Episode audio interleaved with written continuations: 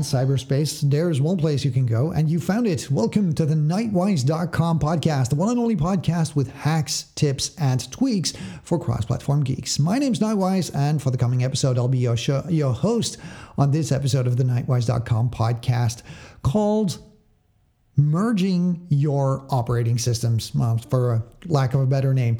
Uh, we are recording this episode on Facebook uh, in a live stream, uh, so you can follow along there as well. And if not, you can just download the podcast from our website. Just go over to www.knightwise.com. That's K N I G H T W I S E.com, where you will find the links to everything we talk about and the knightwise.com media feed. Subscribe to that feed and get all of the Knightwise.com podcast episodes delivered to your podcatcher automatically. Hey guys and girls, welcome to another episode of the Knightwise.com podcast, where today we are kind of doing something really experimental, but hey, that's what the Knightwise.com podcast is all about. We love our experimental stuff.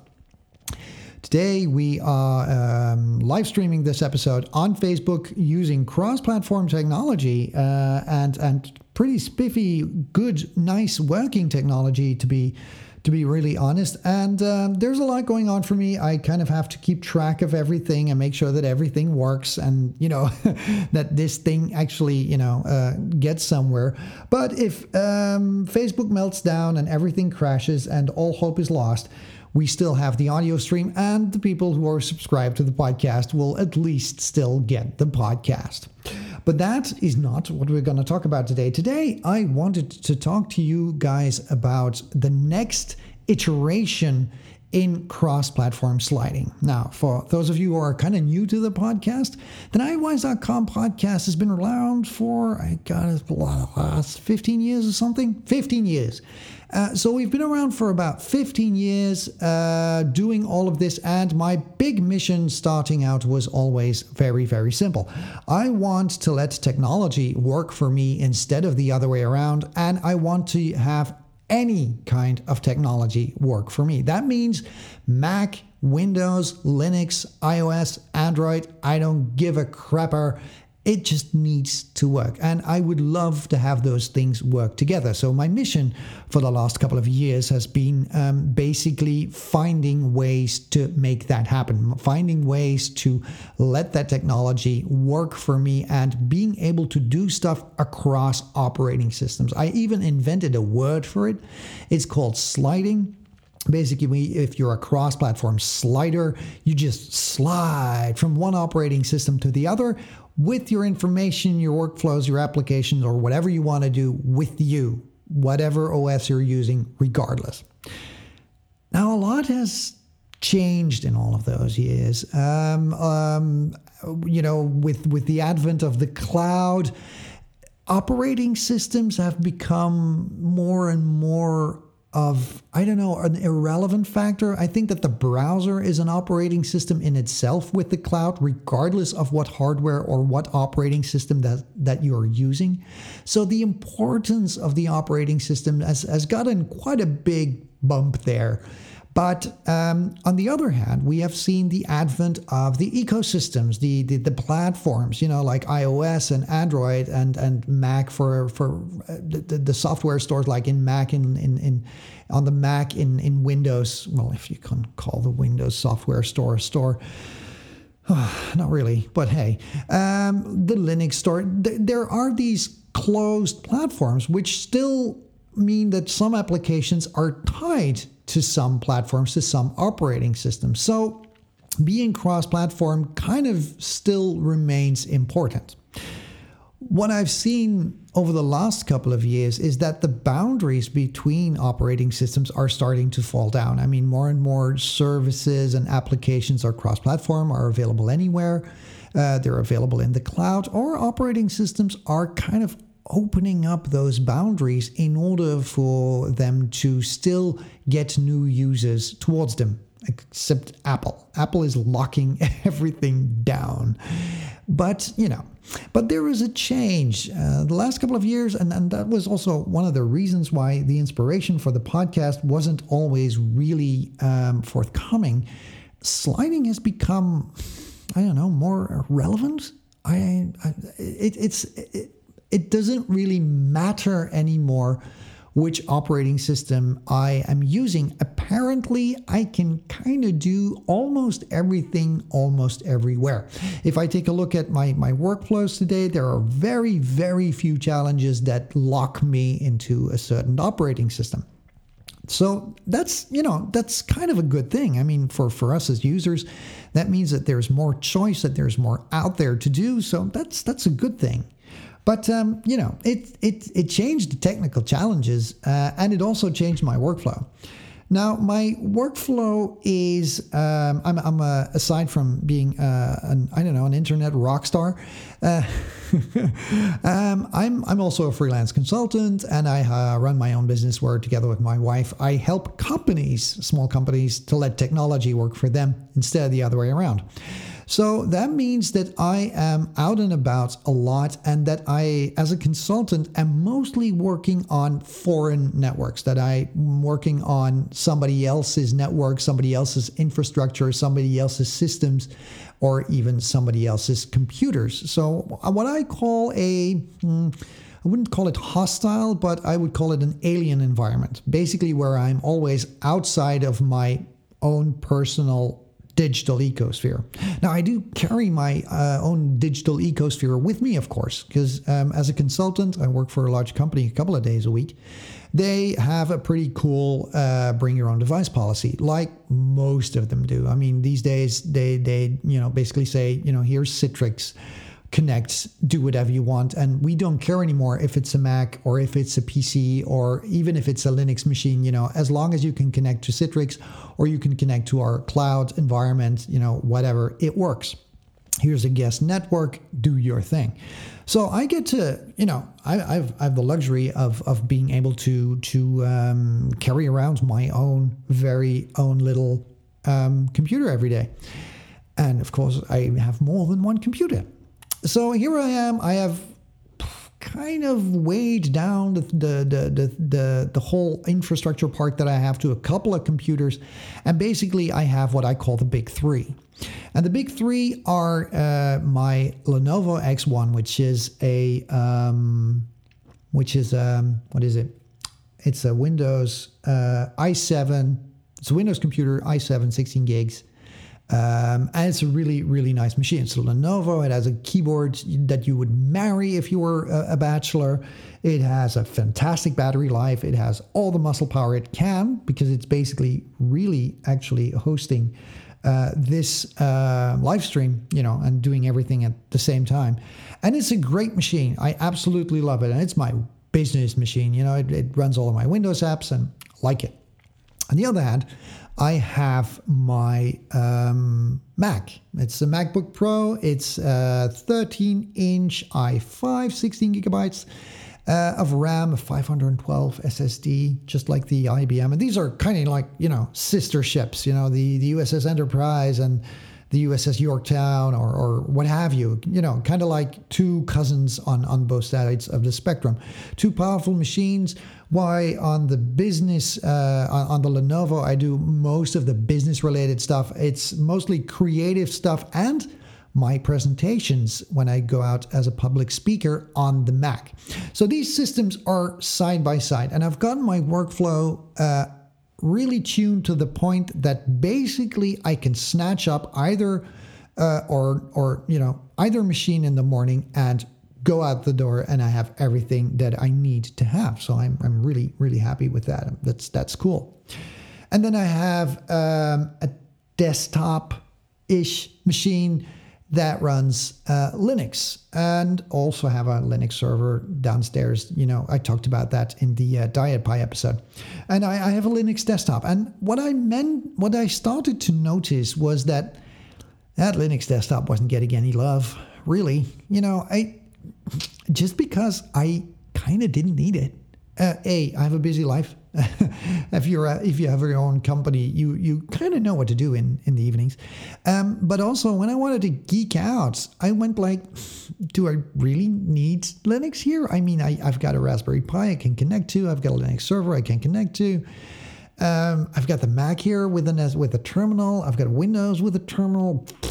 Do I actually need um, a Linux desktop? And because of that, you know, there was no, there is no Linux desktop that I can snatch up and take with me, you know, or I'll have to configure a laptop and and and put that ready. But you know, just having another laptop to have another laptop, yeah, it would be nice to have the big three, but you know, one of the three isn't going to get any love. And, you know, and that's one of the reasons I sold one of my uh, machines a, a, couple of months ago, the XPS 13, because it just wasn't getting enough love. So, um, one of the other philosophies, aside from, from letting technology work for you in, instead of the other way around, was also um, finding a way to simplify my life. Because, you know, having three systems means that you have three systems to maintain and and you know you have to have them charged. And it's like is that laptop charged or not or god knows what? And i thought it was becoming quite inconvenient. And i went like hmm, you know three systems and a tablet and a phone. And and at, at some point although i love my geekery i am really really starting to simplify my life and and decrease the number of, of machines that I want and that I need to maintain. And I was inspired by um, by this great episode, uh, no, sorry, great audiobook called Pirate Cinema uh, by Cory Doctorow, and um, it's a it's a it's a free book actually. You can you can download the audiobook and there's this great British guy who, who made an audiobook out of it. Just you know, one of one of the readers decided to turn it into an audiobook. And I read this book um, or listened to this book a couple of months ago or two years ago, I guess. Um, and it was so charming because this guy, it's about somebody who's get gets kicked out of, uh, his house and he becomes homeless and he still wants to be creative and he doesn't have a lot of, of means so you know he, he, he um, you know he finds his way around and he has his laptop, his one machine, his lappy, and he calls it his lappy, and he has it with him everywhere, and everything he does is on his lappy, and his laptop has he has this intimate relation with it with this device, which is like the the, the, the core of his digital existence, the, the the, the basic of his of his creativity. And I went like, wow. I mean, I'm I was kind of envious of that. It's a first world problem if you have multiple machines and you can't choose what you want to play with. You know, I know. So I was actually kind of envious of the simplicity of just having one machine. So I thought, one machine, that is maybe a little bit too far, taking it a little bit too far, but let's take it from three physical machines to two physical machines. So the Linux desktop got decommissioned. Shocker. Don't worry. I have found a way to bring Linux with me wherever I want to go and completely integrate it into um, my workflow and my machines, simplifying my hardware and increasing my productivity. And how I'm going to do that? Well, that's uh, something I'm going to tell you right away. Let's get into the meat of the matter. Nine out of ten Jawas listen to the Knightwise.com podcast.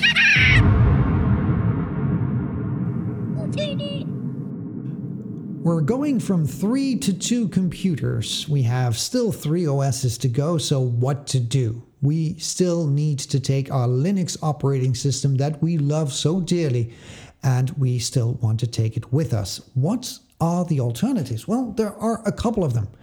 Um, one of them is dual booting.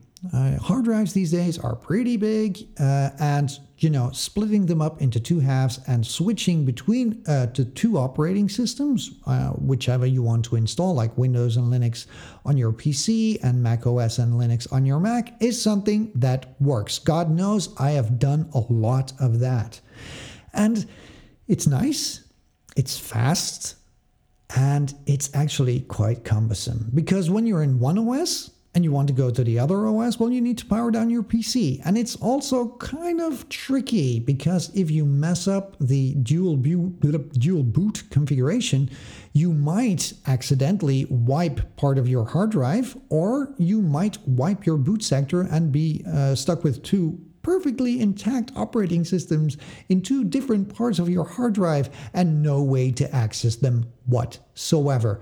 Um, I've had the beautiful uh, experience with Windows where you set up a dual boot and it looks fine, and you go like, "Yeah, I've got two C- two PCs," and then Windows does an update. And your boot sector is gone, and you cannot launch your Linux machine anymore. And the same goes for OS X, who is making it even harder to dual boot these days. So, not really an option. But there are alternatives, and of course, virtualization is one of them.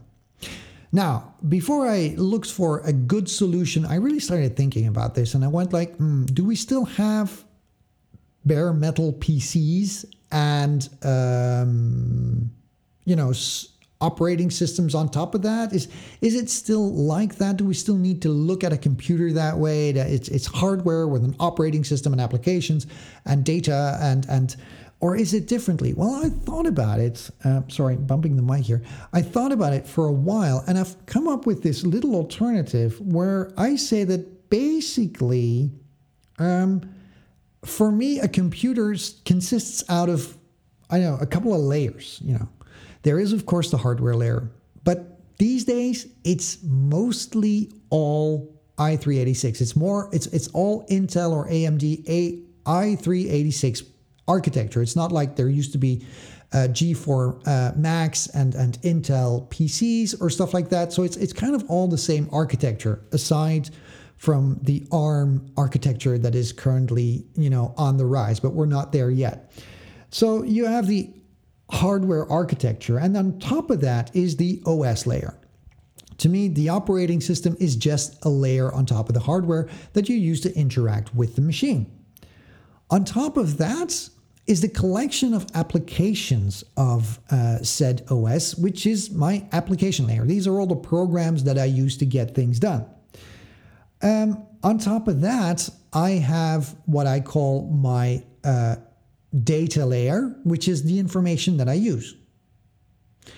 Then I have the connection layer, which is the connections that are used to go towards whatever. That can be a, connections to a local network connections to the cloud connections to the internet connections to a vpn this is all you know these are different connections going out or into your pc and then on top of that once you are connected you've got the what i call the cloud layer which is the collection of cloud-based services now most cloud-based uh, the cloud-based layer is sometimes perfectly OS uh, agnostic. You know, it doesn't care if you come with a browser and you have an internet connection, it will do its thing. There are there are I don't I don't know if there are any websites out there that still use Flash or DirectX or or anything that is OS specific.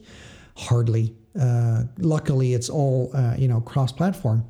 But the other layers, like the connect the connection layer uh, and the application layer are not always that OS agnostic, and your data is, you know, tied to your OS, is it not?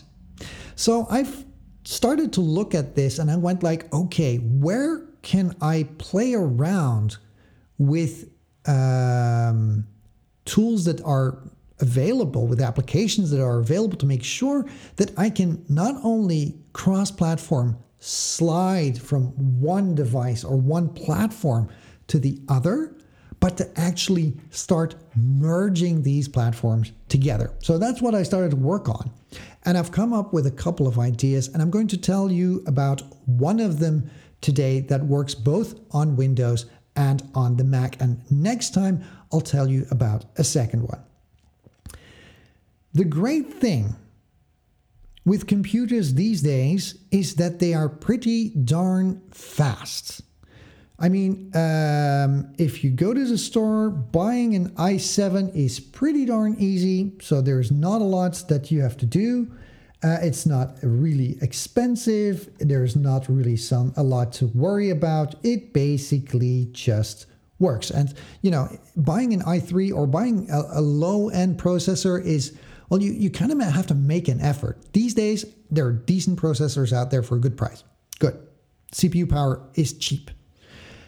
Memory is cheap too. You might you get 8 gigs or 16 gigs for for I don't know for free. Oh, well, almost for free. Most laptops these days come with uh, 16 or minimum 8 uh, mostly 16 gigabytes of RAM, which is you know an enormous amount. An i7 processor with 16 gigs of RAM that used to be, that used to be a server back in the days. This is now your average laptop, and disk space has also become smaller than it used to be, but still quite cheap. I mean, a terabyte SSD is still pretty pricey, but 512 gigs, dirt cheap, and and it's fast. So even if you buy kind of a mid-range laptop, you still get a decent machine. Machine, and if you buy a high-end laptop, like you know the 16 giggers uh, i7s that I have here, an i7 and an i5, these are fast. And basically, what they're doing the whole day long, while you're I don't know surfing Facebook, uh, browsing Reddit, uh, or or or chatting on Discord, is nothing. They are absolutely bored out of their skull because a lot of the CPU power these days is hardly used at all. I'm not saying that the memory isn't used because, quite frankly, if you use Chrome, it will eat every stick of memory that you have, your neighbors, and then some. So, aside from that, you know, a power hungry Chrome, there's not much for your computer to do. You know, it doesn't really have to do an effort anymore to to run the operating system. You know, I, have got some old machines uh, in my in my den which are like Windows 95 machines. Um, and um, I want to boot them up and, and you know restore them. My God, these things are like moaning and huffing and puffing just to run the bloody OS. And these days, for your average laptop, it's like meh the OS, whatever, you know, just, you know, give me some Chrome to have my memory actually do something. So these things don't do anything. So what do you do with them? Well, I thought, why just let them run one OS? Why not let them run two operating systems? So we have our physical layer, our hardware, and then we have our operating system. So why not two? Yeah, sure, dual boot Knightwise. No, two at the same time. Your computer doesn't have anything to do, it has plenty of RAM to go around. Why not take two operating systems with me at the same time and run them at the same time? Getting some text messages here uh, to distract me, which is really annoying. Sorry about that. Um, yeah, so that's what I thought about. And I thought, like, okay, the best way to do that is, of course, virtualization, where you basically run one OS inside the other OS. And virtualization has been around since the dinosaurs, uh, or a little bit later. Um, but hey, it's cool. But what you end up with is a virtual machine, which is basically a computer inside your computer, completely locked down. Um, with its own OS and its own file structure and its own little bubble and I thought, like, that's nice because, you know, one of the great things of an operating system, of a virtualized operating system, is that it is completely separate from your other operating system. And I went, like, I don't want that. I actually don't want that. I want them to work together. So I kind of sniffed around. Um, the software that I chose to virtualize um, my Linux um, operating systems alongside my my OS X and uh, Mac OS. I keep saying OS X. It's Mac OS. And Windows operating systems is VirtualBox. Now, there are plenty of others out there. You can run Parallels on the Mac. You can run VMware on the Mac. You can run, uh, um, I don't know, yeah, VMware on on on uh, on Windows. And you can even, and I think it's Hyper V. I have to check uh, there's this native virtualization layer on Windows that you can actually use that kind of uses a I don't know, a, kind of a side room of your processor to get things done.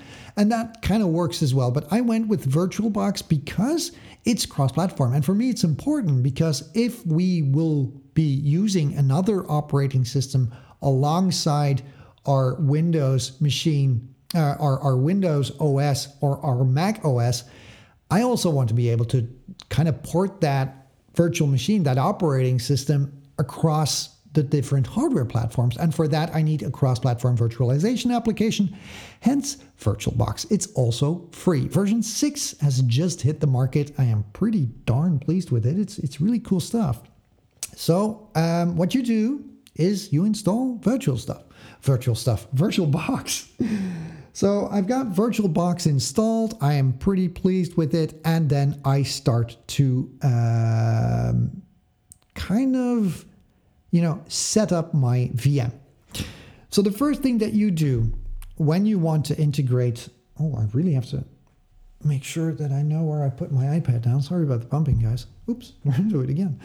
Um, the first thing you want to do when you kind of want to host that extra OS alongside your what we call native OS or your host OS um, is to make sure that you pick a good distro. Now, there are a lot of Linux distros out there, more than you can shake a stick at. Uh, there are the exotic ones out there. There's Satan Linux out there, even if you want to. I, I think these guys are still around.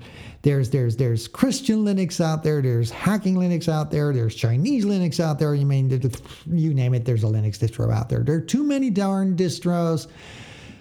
But that's a discussion for another day. Uh, I'll talk about that next time. What I do want to say is that pick one that is well supported. It's nice that you will find this little niche little Linux distro somewhere in the corner that is really, really cute. Don't take something that's mainstream. Take an Ubuntu. Um, SUSE if you're adventurous. Take a Red, uh, Red Hat. Is it called Red Hat? No, it's not even called Red Hat. I forgot the name. Um, I never use a Red Hat distro. Sorry, Debian guy. Um, you know, take something that is mainstream. Um, for example, an Ubuntu distro, a Debian distro, something like that. Something that is well supported, that is way up top in the um, in the list of, of most downloaded applications on uh, on DistroWatch, and you'll be fine. Why? Because you know they kind of are well supported with the virtualization applications, and in this case with VirtualBox, that's important because to have a seamless experience between your um, host system and your guest uh, virtual machine, we need those. Uh, those uh, guest virtual machines to be well supported. So choose your distro and choose it wisely. Download the ISO, fire up VirtualBox, create a new virtual machine. Here it goes. The first thing uh, when you set up a new virtual machine is that you can configure it. Okay, go through the different screens in VirtualBox, and the first thing that you want to give it is memory. Now you're going to play nice. You're going to expect that this second operating system that you're bringing with you um, kind of is going to be performant. You know, back in the days, we used to have different virtual machines for everything, and we would give them one gig of RAM just to play around, and we boot them up and fibble around in them and then ditch them again. This is not going to be the case here. You are going to give this uh, virtual machine 50% of your computer. It's like, you know, Jeff Bezos' divorce. Hmm? Here we go 50%. 50% of your RAM. If you have 16 gigs of RAM, 8 gigs of RAM goes to the virtual machine. That's a lot. But, you know, you want to play this 50-50 and have a good experience. Up next, you can set the display memory and the, video memory. This is an important one. By default, VirtualBox kind of doesn't really give um, your um, your virtual machine a lot of uh, video memory. So I just maxed that out to 128 gigs oh, sorry, megs, megs, megabytes. Uh, I max them out um, all the way, and then I just say, you know, boom, you get the maximum amount of video memory and you enable 3D acceleration. Very important in the video settings. Now, you can also assign multiple CPUs to your uh, virtual machine. Now, for me personally, I've never tweaked with this setting, so I'm not going to do that. But what I did, um, what I did give it was uh, as little extras as there were. You know, you know, VirtualBox has these ability to, you know, bridge serial ports and and and uh, give it a virtual floppy drive and a virtual CD-ROM drive, and you know, I kind of take that all out. So my virtual machines are basically a hard drive, and that's it. And I just use the floppy or floppy CD-ROM, virtual CD-ROM once to to upload the image. So the next up, uh, the next thing you're going to give it is storage, and this is where it gets interesting. Back in the day, if you wanted to have a virtual machine with all of your data, uh, you know, playing side by side with your your native uh, OS, well, you needed to give it space, you know, because all of the data was inside the virtual machine, and that was handy because it was a completely sealed bubble, but that also meant that you needed to give it quite a bit of disk space don't. Give it 64 gigabytes. That's what a, an, an average OS kind of needs, and it's enough because we're going to do a little fancy trick to um, kind of merge the data layer on top of the operating system layer underneath the virtualization layer. I'll explain.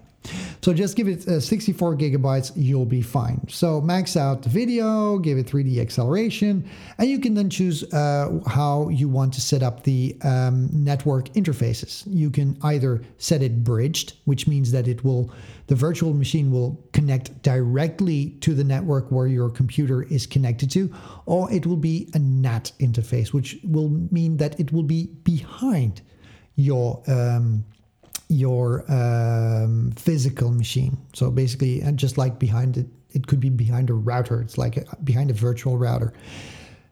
Depends on what you want. I mostly let the computer NAT the connection because uh, that way the virtual machine uses whatever physical connection to the internet that be Wi-Fi or 3G or wired the host system uses you if you put it bridged, you can actually assign it to one of the uh, interfaces, like the virtual machine is on the wireless, and the other one is on the wired, and it's it gets complicated. For me, I just NAT it because then you don't have any issues if you switch uh, network interfaces like wired, wireless, 3G. Your virtual machine will just say like, okay, that's fine, whatever connects. I'm I'm I'm game. I'm with you. Um, and then it's uh, time to install it. Basically, just go through the installer, install your operating system, be happy and be merry, have a have a, have a drink, uh, and and be quick about it because it's not gonna um, it's not gonna take long these days. I mean, you got an OS installed in what ten minutes, and um, once you're done, do the update.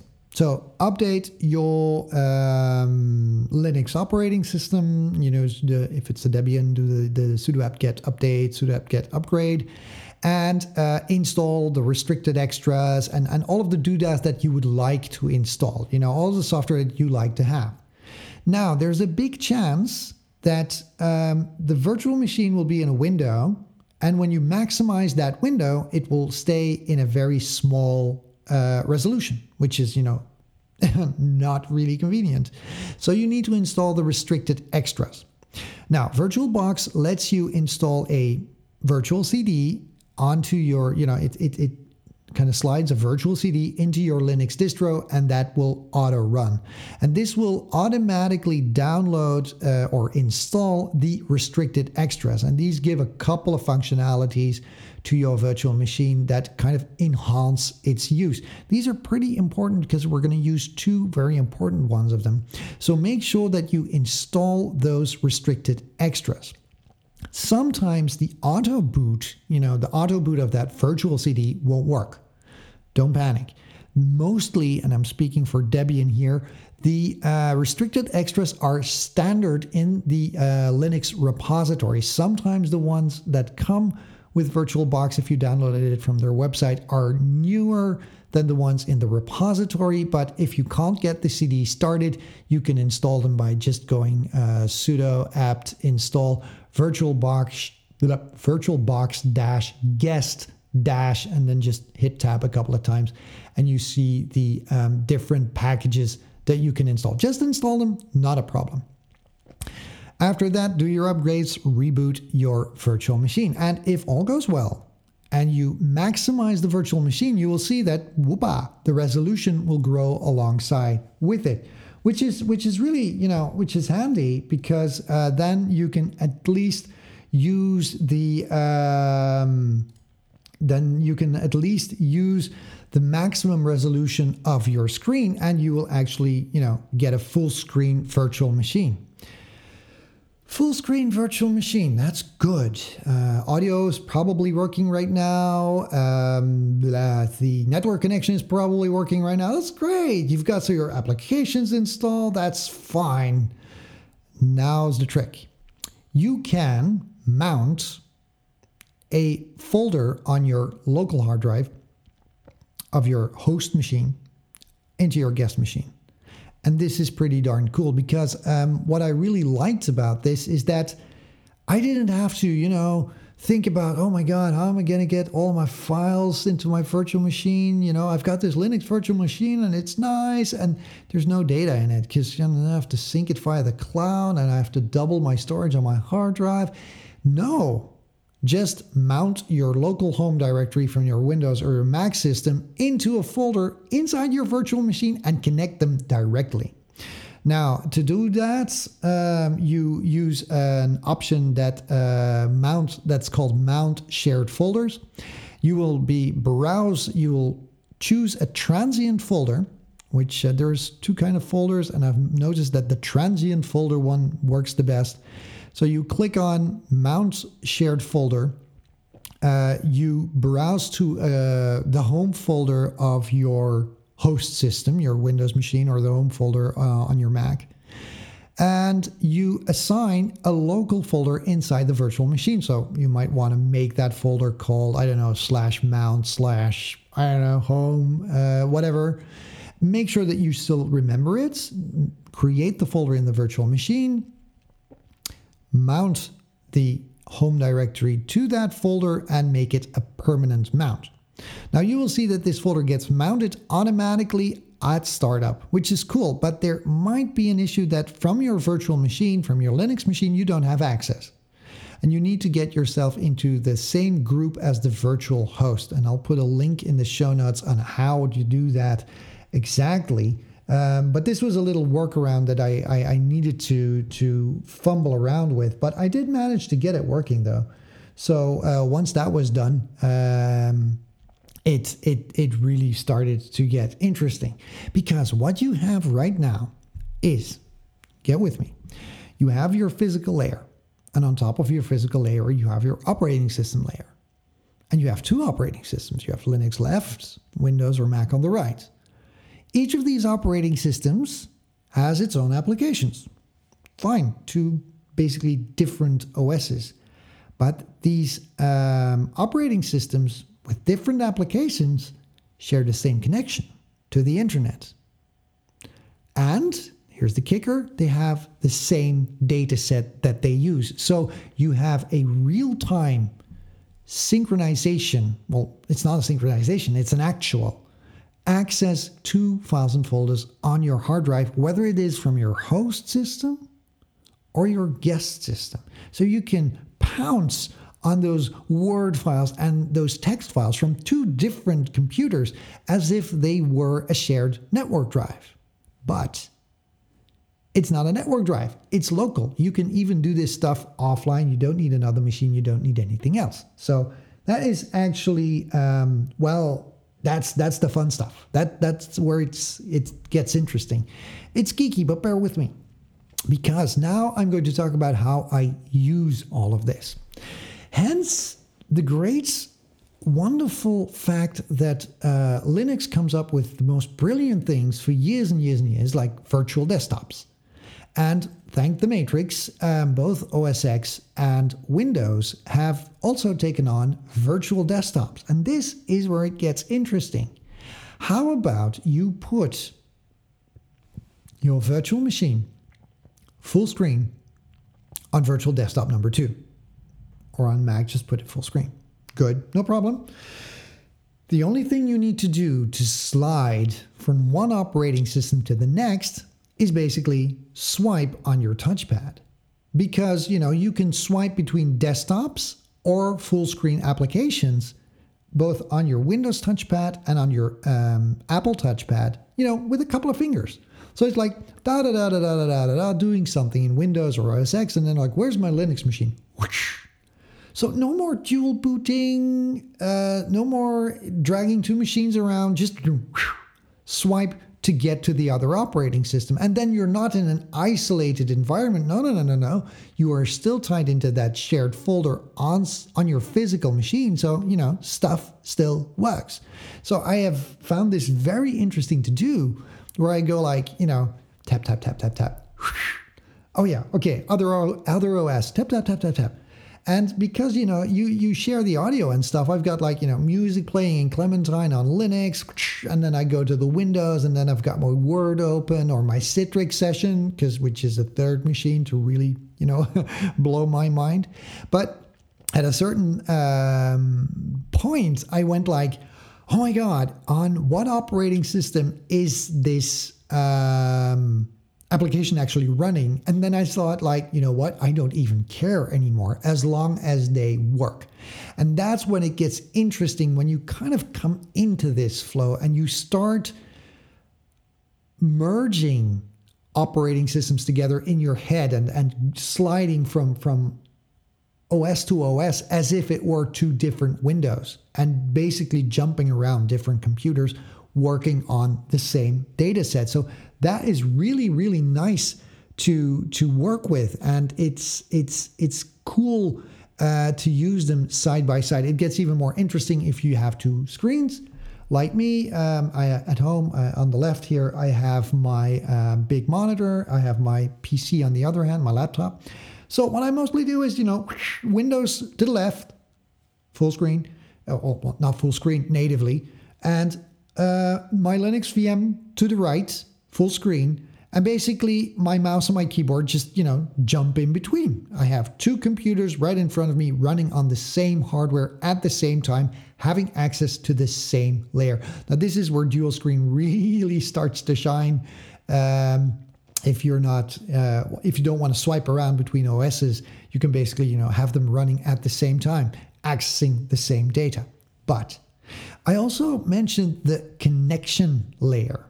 This is where it gets interesting.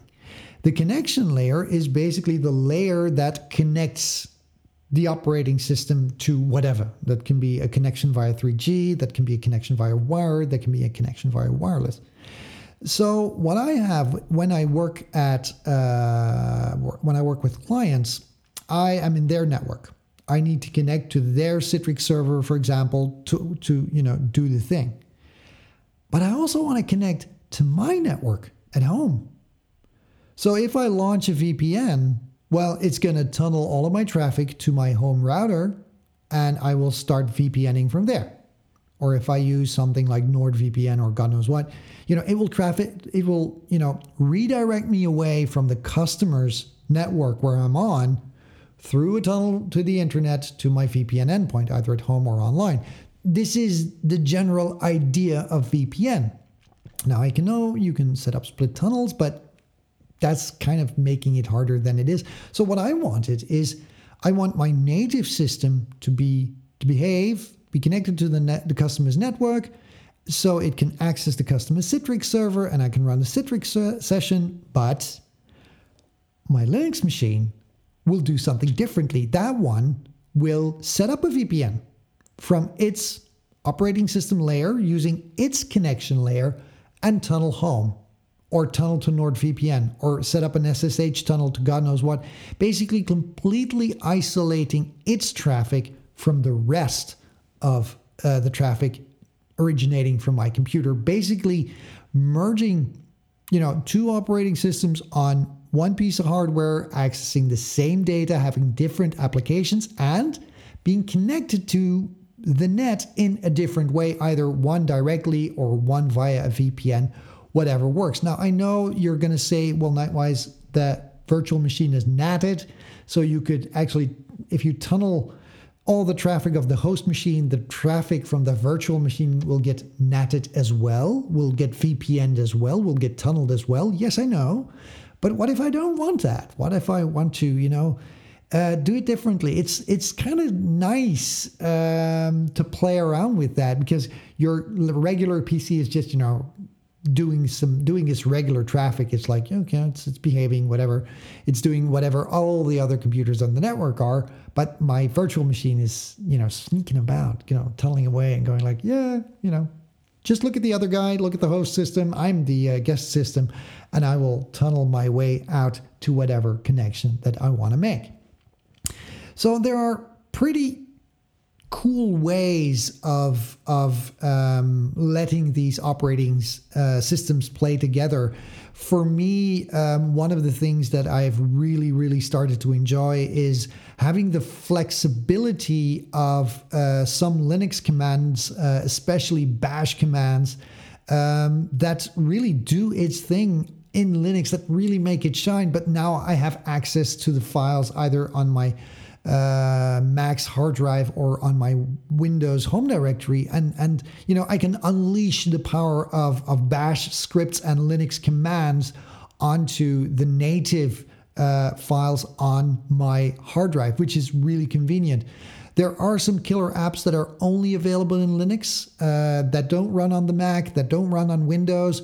Well, I, I, I'm, I'm using them. I, I can let them run at the same time as my other um, um, as my other systems. I can, you know, at least uh, I can obscure everything. I, I can obscure my entire network traffic by using a VPN on the host machine or just a part of it by using a VPN on the guest machine. And of course, my entire setup in my virtual machine is portable because it's software. I can make snapshots every time that I'm working on it or once to, uh, you know, uh, install something on it or experiment with it. You know, there's still, you know, that ease of use, but you have to be careful. You are linked to your root machine, to your physical machine. So if you, I don't know, get in a nasty virus or run a, a, a, an evil bash script wipes your drive, well, you know, your virtual machine will have access to your home directory. So be very, very careful with that. You know, you're playing with with with live here. You know, this is not the experimental virtual machine that you use to lick the digital toilet seat of the Pirate Bay. Um, no, no, this is this is you know the real deal. Having access to your live data, and that's something that you should really you know bear in mind. It has some added advantages. I've been hearing people bitching and moaning for months or years now that there's not a decent Google Sync client in Linux. There's not a decent OneDrive client in Linux. There's not a decent what what have you uh, Cloud Sync client in Linux. Well, I don't really care. Windows or OS X takes care of the cloud syncing, but I make sure that my Linux virtual machine just has access to the files. And it's so nice. I mean, my virtual machine changes a file on the host machine, and the host machine backs it up to the cloud. And when I open up my other machine, um, you know, my other host machine, you know, the files get synced over. So even I don't for for my virtual machines, there is no cloud. It's just you know files, and the synchronization is handled by a different operating system. So there's a ton of ways to use this, and I've been playing around with it for a couple of days now and really, really loving having these things side by side. I don't have to let go of my Linux operating system, but I don't have to carry an extra uh, computer with me, and I don't have to go through the t- trouble of dual booting. Everything just works. Technology works for me the Knightwise.com podcast. It really whips the llama's ass. And that is all we have time for on this episode of the Knightwise.com podcast, the one and only podcast with hacks, tips, and tweaks for cross platform geeks. I hope you got some interesting tips on using VirtualBox and integrating your operating systems with each other instead of sliding from OS to OS why not merge them together? Uh, I will be posting links to the uh, show notes. Uh, well, links in the show notes uh, on the knightwise.com webpage because there is the little how to on how to get the right access rights to that shared folder in VirtualBox that you do have to take into account. And I'll also give you the link to the VirtualBox uh, download page. But hey, you can Google, okay? You know, um, and that's that's all we have time for. I enjoyed doing this episode as a live episode. It was a little bit different from you know really leaning in and closing my eyes and going into my knightwise.com radio voice, but just, you know, talking to you guys. And there's still some work to be done here in the studio. There's a little bit of echo that I want to get out of the. Um, out of the uh, sounds and, and there's some you know stuff with the lights that we have to fiddle with. But this is you know this is why we do it. This is an experiment. This is trying something out. And that's exactly what we did. We let technology work for us hosting all of this on uh, just one machine uh, and getting all of that out to you uh, via the wonders of Mark Zuckerberg's Facebook. We'll do a live stream on YouTube next time just to try it out.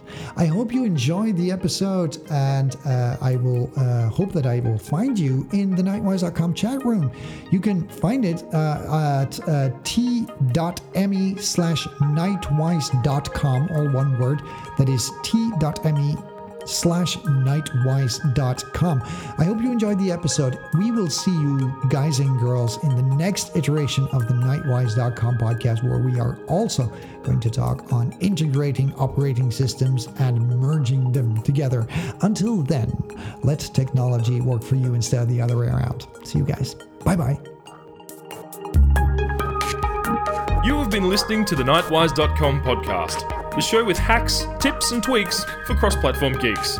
Send your feedback, questions, or start your own personal flame war by contacting us directly on feedback at knightwise.com. You can support the show by sharing it with your friends or writing us a nice iTunes review at www.knightwise.com forward slash iTunes. If you have some credits to spend, click the PayPal button on the knightwise.com website to help us pay the bills.